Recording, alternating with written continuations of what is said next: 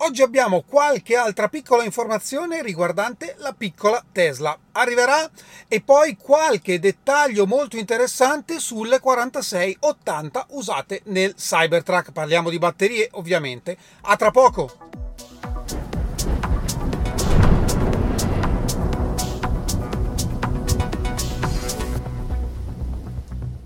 Bentornati a Lampi di Tesla. Proprio ieri Sandy Munro, conosciuto anche come Teardown Titan, cioè quell'ingegnere che è diventato famoso in periodo Covid perché si è messo a fare video di dove nel, nella sua azienda, cosa che già faceva, solo che l'ha reso pubblico, eh, smontava auto e in particolare ha cominciato a smontare anche le Tesla con la prima Model 3 che ha devastato proprio a livello costruttivo, ma poi si è ricreduto successivamente. Beh, insomma, è stato alla eh, presentazione del Cybertruck e ha avuto la possibilità di intervistare Elon. È uscita l'intervista proprio ieri, vi lascio il link qui su nelle schede, dura circa tre quarti d'ora. Allora vi dico subito che ho visto interviste migliori. Nel particolare ha parlato tantissimo eh, Sandy Munro perché era super esaltato del Cybertruck, quindi diciamo che ha un po' reiterato, ha chiesto a Elon il perché di alcuni dettagli, di come eh, sono passati ai 48 volt, di cui abbiamo già parlato eh, nelle scorse puntate, però ci sono secondo me un paio di aspetti eh, che meritano menzione. Vi dico il primo e poi mi ricollego al secondo. Beh, il primo riguarda la futura. A questo punto comunque eh, aspettiamo solo qualche dettaglio sull'annuncio, i tempi e i numeri della piccola Tesla, quindi l'auto mh, mm, che è stata presentata tra virgolette come il vero punto di svolta, questo lo ha detto anche Elon durante l'Investor Day del primo marzo, e che dovrebbe costare intorno ai 25 mila dollari, quantomeno negli Stati Uniti, quindi poi bisogna fare le, le giuste proporzioni. Comunque, a parte questo, Elon ha detto ovviamente che non si può sbilanciare su tempi, numeri, prestazioni e altro, però eh, ci stanno lavorando continuamente, sono molto avanti nello sviluppo. Ha detto che lui in particolare ehm, diciamo revisiona il progetto ogni settimana e che verrà costruita inizialmente in Texas, a differenza di quanto già detto eh, riguardo al Messico, cioè la nuova Gigafactory sarebbe eh, dovuta essere la prima ad avere questa nuova piattaforma e invece no, sarà il Texas e poi vi dico perché. Poi ci sarà il Messico, anche perché ovviamente eh, la fabbrica in Messico deve ancora essere costruita.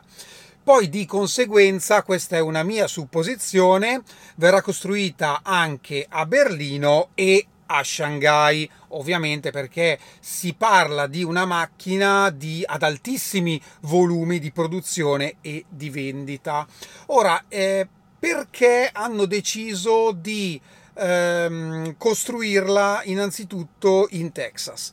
Perché comunque le tempistiche della costruzione della Gigamessico sono andate, stanno andando un po' più per le lunghe, lo abbiamo visto anche nella scorsa earnings call, dove Elon ha detto giustamente finché non c'è una maggiore stabilità macroeconomica è inutile cominciare eh, a costruire una nuova fabbrica. Però la cosa che ha ripreso e ribadito, eh, cosa che aveva già detto appunto all'Investor Day, è che la piattaforma costruttiva proprio sarà completamente diversa da quello che si è visto fino a oggi nella storia del mondo automotive.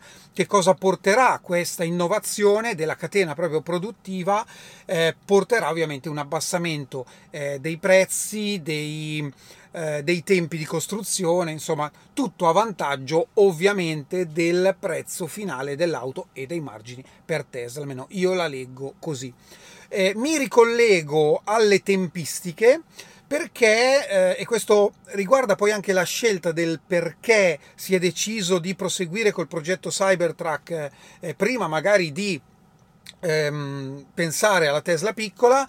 Il Cybertruck, vi ricordo, è stato presentato a novembre 2019 e doveva essere commercializzato dopo due anni, quindi entro la fine del 2021. Beh, ci hanno messo due anni in più.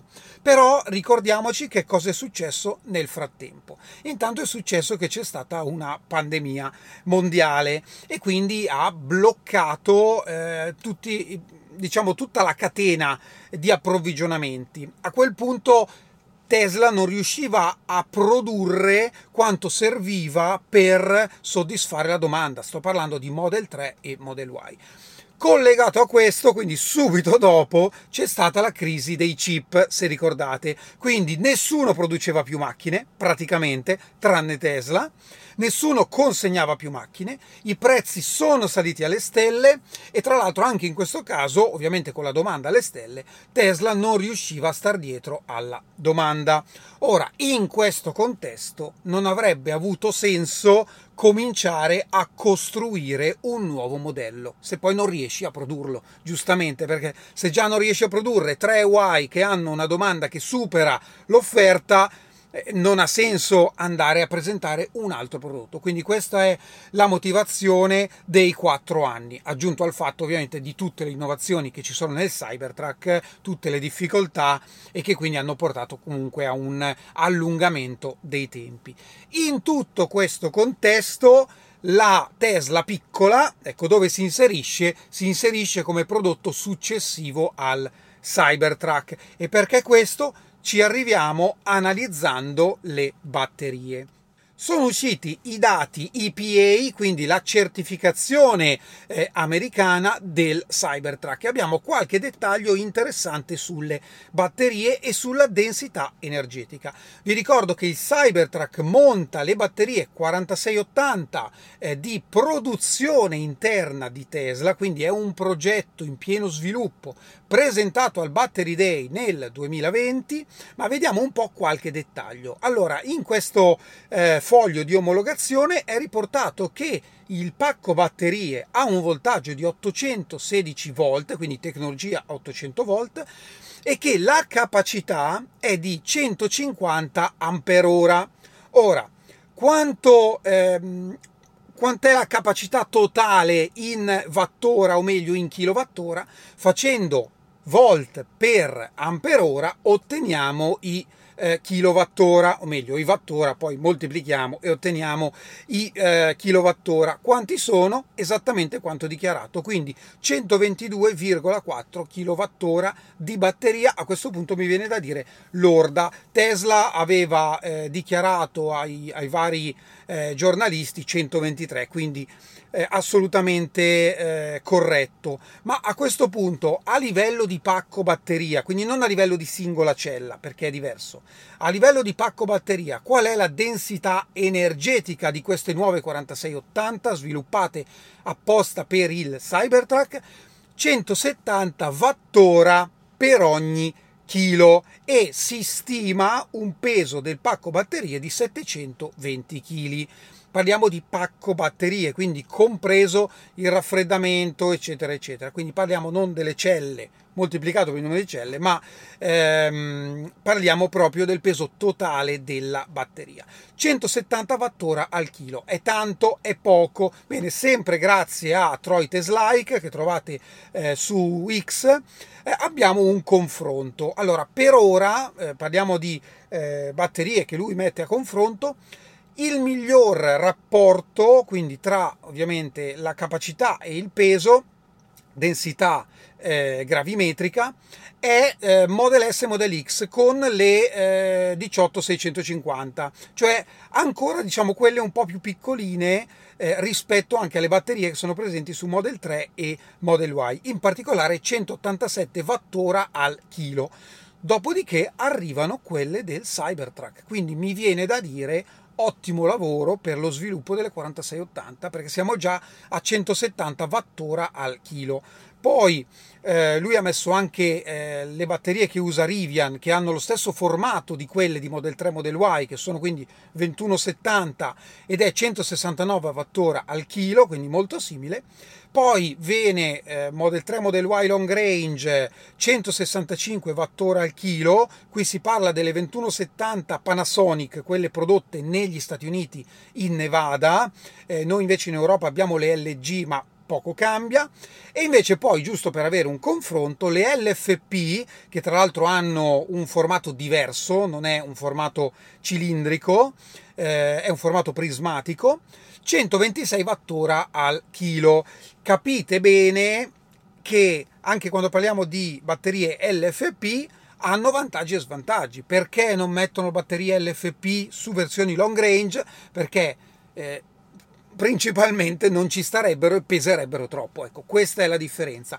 Comunque mi viene da dire davvero un ottimo lavoro per quanto riguarda lo sviluppo delle 4680 perché tra l'altro parliamo di un miglioramento tra il 5 e il 10% come densità rispetto alla prima versione montata sulle Model Y eh, prodotte in Texas, quelle col pacco strutturale. Ovviamente Coi volumi siamo ancora un po' indietro e questo probabilmente è anche il motivo per cui il Cybertruck è arrivato un po' lungo, il motivo per cui hanno deciso di fare una singola versione di batteria e poi metterci il range extender e, e quindi offrirlo solo a chi effettivamente ne ha bisogno e lo paga, perché 16.000 dollari per il range extender non è poco, però devo dire che siamo assolutamente sulla buona strada. Questo è tutto per oggi, io vi ringrazio come sempre e ci vediamo alla prossima. Ciao!